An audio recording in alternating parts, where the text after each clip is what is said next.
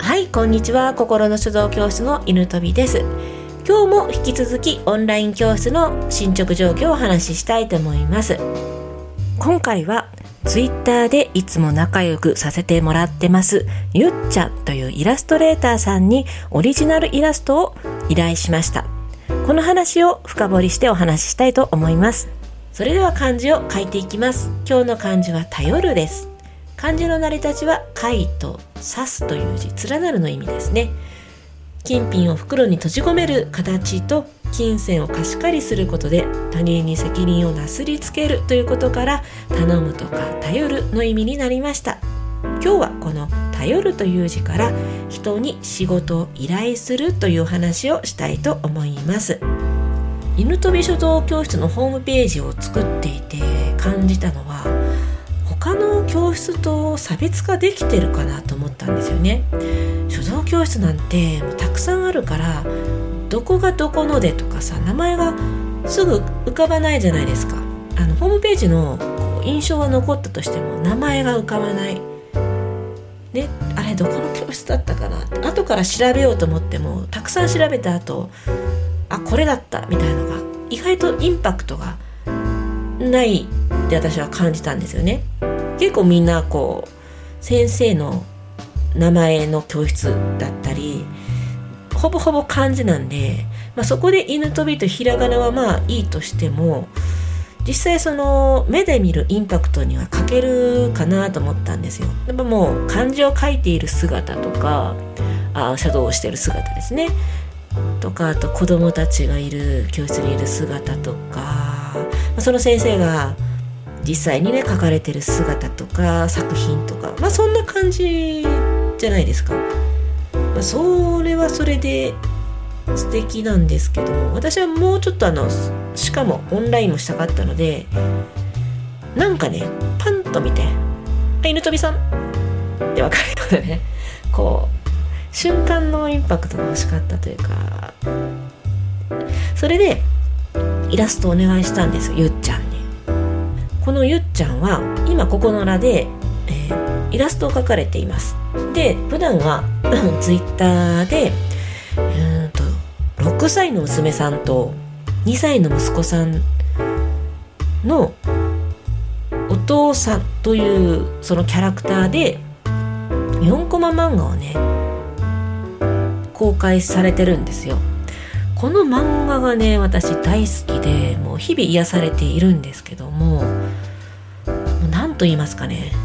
もう子育て世代世の中の子育て世代を悶絶させ続けている方と言っても過言じゃないかなと思っています。たまにこの可愛いおちびさんたちがシュールなことをするのも好きで、まあ、でも基本書かれている4コマ漫画にああそれうちの子もやるやるやるわわかるわというかこう共感できる内容でもあるんですよね。イラストを見てもらうと分かるんですけどめちゃくちゃねほんわかしたイラスト描くんですよね。ほっこり。もう誰が見てもほっこり。そんな感じでしかも白と黒で表現されてるのでとっても書道と相性がいいなと感じたんですよ、こんな感じで多くの方に支持をされているゆっちゃんなんですけども彼と接すると分かることなんですけどもなんだかね無償に応援してあげたいという人物なんですよね。そのねお父さん目線でゆっちゃんお父さん目線で繰り出されている4コマ漫画の、ね、愛情が詰まってる感が半端ないんですよね。さらっと描いているように見えるんですけど子供に全力でね愛情を注いでいる人でないとあれは描けないと思ってます。もうね微妙な子供の成長を捉えてしっかり作品にするといった感じですかね。もうぜひ一回見ていただきたいです。あの後で備考欄にあの載せておきますのでぜひね一回アクセスしてみてください。で、えーこのゆっちゃんはね誰に対してもそうなんです。子供だけじゃなくて。なんかね愛情の塊のような男だと思ってまして勝手にね。一緒に仕事するときっと癒されるだろうなと思って依頼したというか。